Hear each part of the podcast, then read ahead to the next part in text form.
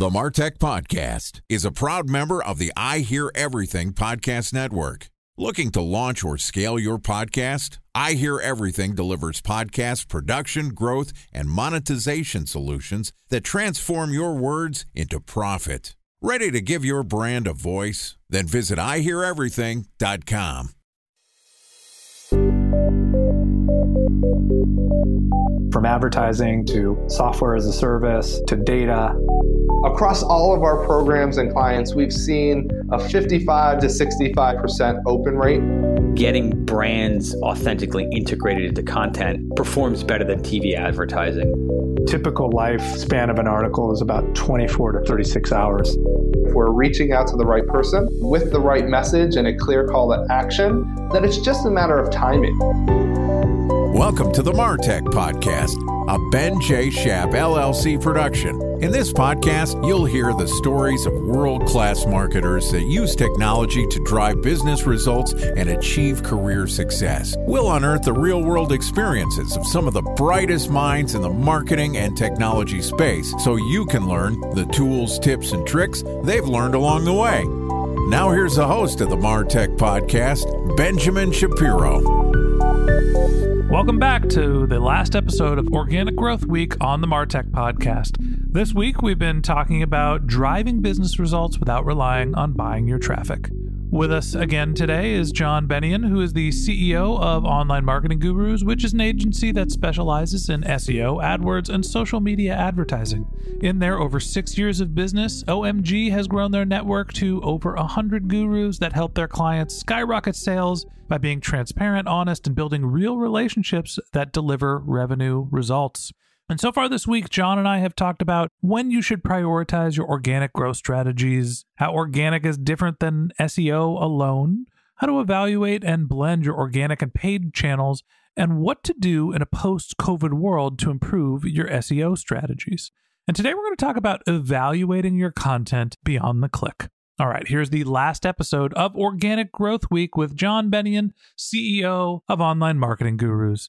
John, welcome back to Organic Growth Week on the Martech podcast. It's good to be back. I've really enjoyed this week and I really appreciate you having me on the show. Happy Friday. I'm excited to wrap up our conversation and send everybody off into the weekend with some actionable tips. Now, we've talked a lot about organic growth, how it's not just SEO. You got to take your content, you got to syndicate it. Maybe you're doing email, some events, and you are going to rely on your paid channels and some link building strategies to start to try to grow your organic presence. At some point, you got to think about whether what you're doing is actually making an effect. Talk to me about how you evaluate the value and the purpose of content. So, when you're writing the content, starting with the end in mind, like what do you want out of this? And as we've kind of alluded to, we want clicks, we want purchases, we want somebody to call us, we want someone to download this ebook, we want them to join the newsletter.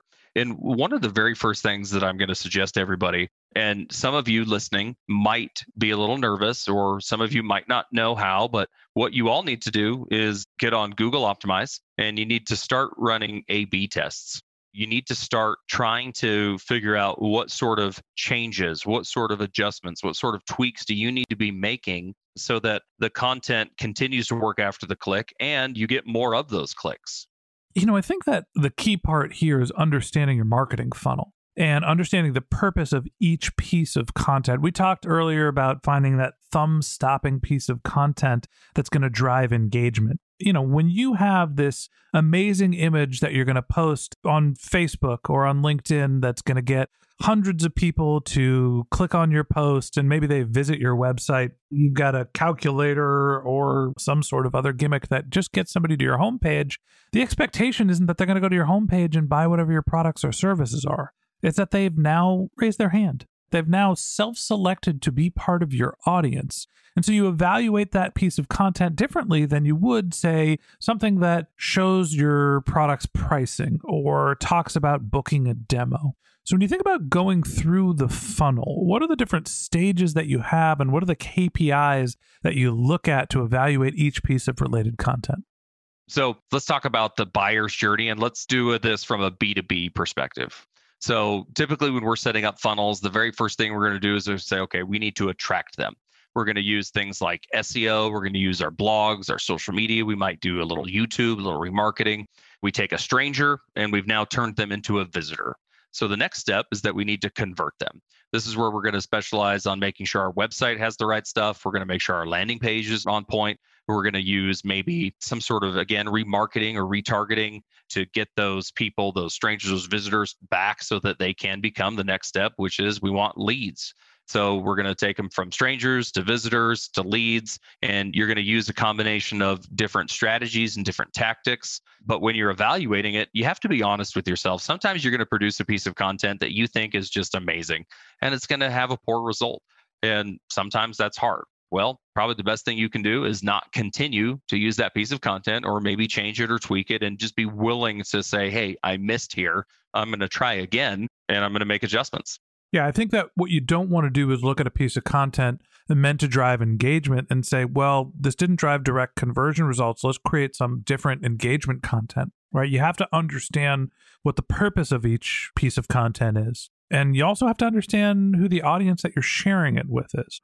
I can take a piece of content that is meant to drop someone off at a really compelling page, you know, join our newsletter or we're having this webinar event, something that's meant to just capture contact information. And if I'm sending it to a cold audience, it's not going to convert. But if I'm sending it to my existing leads, then all of a sudden they have a relationship with the company. They already have self selected. They're more likely to be interested. Now I'm going to have a higher conversion rate. So to me, when you're talking about evaluating your content, not all content is meant to get someone from Google to your website to conversion. You need to think about what is great as an introductory piece of content, what's a converting piece of content to get your contact information, what is meant to drive someone into your sales funnel, and what's really going to push them over the edge. When you're talking about systems and evaluation methodology, are there any platforms that you use to evaluate your content that you find super useful? we use HubSpot for a lot of our content metrics. So we can see engagement, we can see clicks, we can see downloads.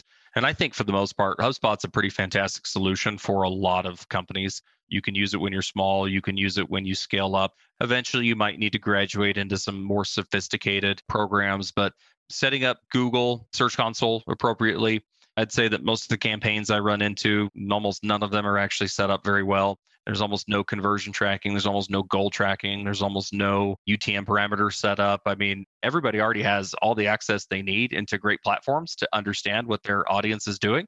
And nobody is spending enough time actually setting them up properly so they can get the information that they need to make informed decisions. I think the hard part for content marketing and evaluation is that your content can be useful in a couple different places. So assigning a dollar value or ROI to a piece of content can be really, really challenging. Have you come up with a methodology where you're saying, hey, this piece of content drives X number of dollars for this client? How do you figure out actual content ROI? I tell you what, when someone can answer that question, let me know because I'd be curious. It's hard. You can try. You can dollar and cents it. You can say, okay, it costs X amount of dollars to produce this much content. We had this many views. And you do want to do this. You want to say, okay, we had this many views. We had this many downloads. We had this many lead forms that were filled out, and we closed this much revenue. But again, because content can be used in so many different ways, one thing that I see, we've talked a lot about organic growth channels. Sometimes SEO gets a lot of credit when maybe it wasn't SEO that actually drove that visitor. Maybe they saw something on LinkedIn, did a Google search, and I guess that's still kind of technically SEO, but it's not what got them attracted or interested you in the first place. Right. Then you're getting into a multi touch attribution problem. I was just going to say attribution modeling is extremely difficult, especially for companies that are producing a lot of content. What I would say is that, look, we know that really good content marketing can work. We know that producing valuable information and then sharing that on the platforms is effective. And I would say that do your best, like set up Google Analytics, set up Search Console, do your very best to track when you, you know, if you put out content, what sort of visitors it has, what sort of engagement it has, but just be open to the idea that you might not be able to track it perfectly And going the distance is going to be important. If you look at successful websites, they almost all have a traffic curve that looks like this. They start producing content and no one can see what I'm doing because I just remembered that this is a podcast. but imagine a flat line that skyrockets eventually. It's like the compound effect. You're going to do something, you're going to do something, you're going to do something. Eventually, that work, as long as you're doing a pretty good job, will pay dividends. Everyone who's listening at home, John is actually holding up a hockey stick right now as we speak. And I think that that's the important thing to think about when you're talking about a content business, when you're talking about driving organic growth is you're not going to see results right away. And that's why most brands, when they first start off, they shy away from content. They're, I don't want to invest the time. It's going to take a long time for us to scale. And what inevitably happens is those businesses see linear growth and they get to a point and that flatlines, right? They just get stuck, they hit a ceiling. And when you're constantly investing in organic growth, you're creating an asset that becomes more valuable over time. And the more that you're investing, you're not just getting the sort of one unit of content value, you're getting one unit of content value, but you're also building your domain authority. And so your content, if you continue to invest in organic growth, becomes valuable, but it takes time to mature. And that's the point I really want to drive home as we wrap up this entire week about organic growth.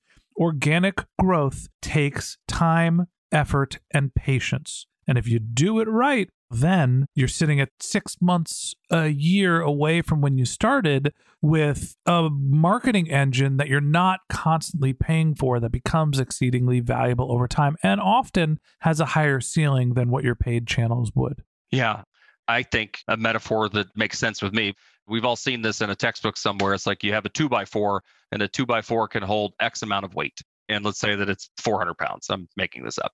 So you think, okay, two two by fours stacked on top of each other should hold 800 pounds. But no, it holds 1200. You don't just double it. So that first piece of content is actually going to make your second piece of content a little bit more effective because you've already built up a little domain authority. You've already built up a little something.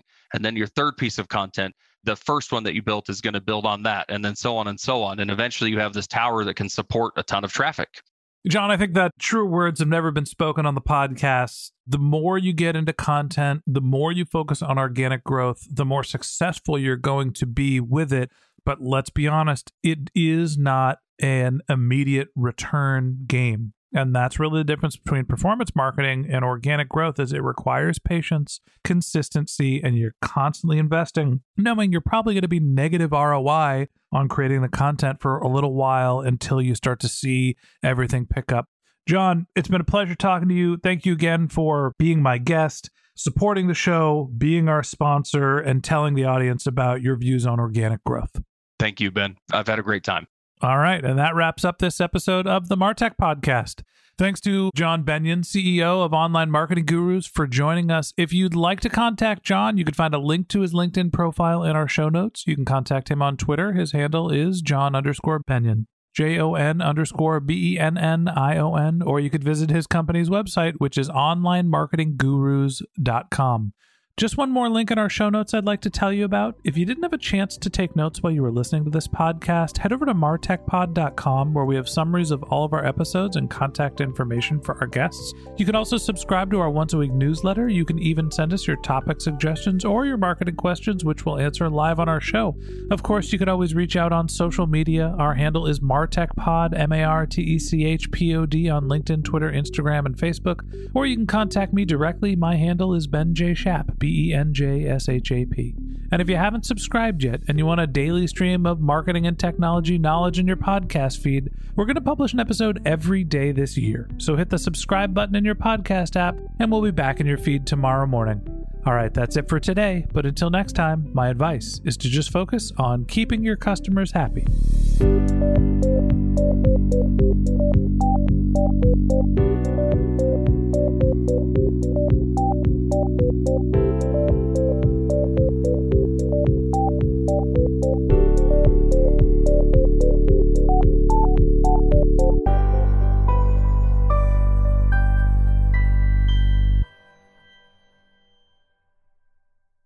Thanks for listening to the Martech Podcast, and I Hear Everything production.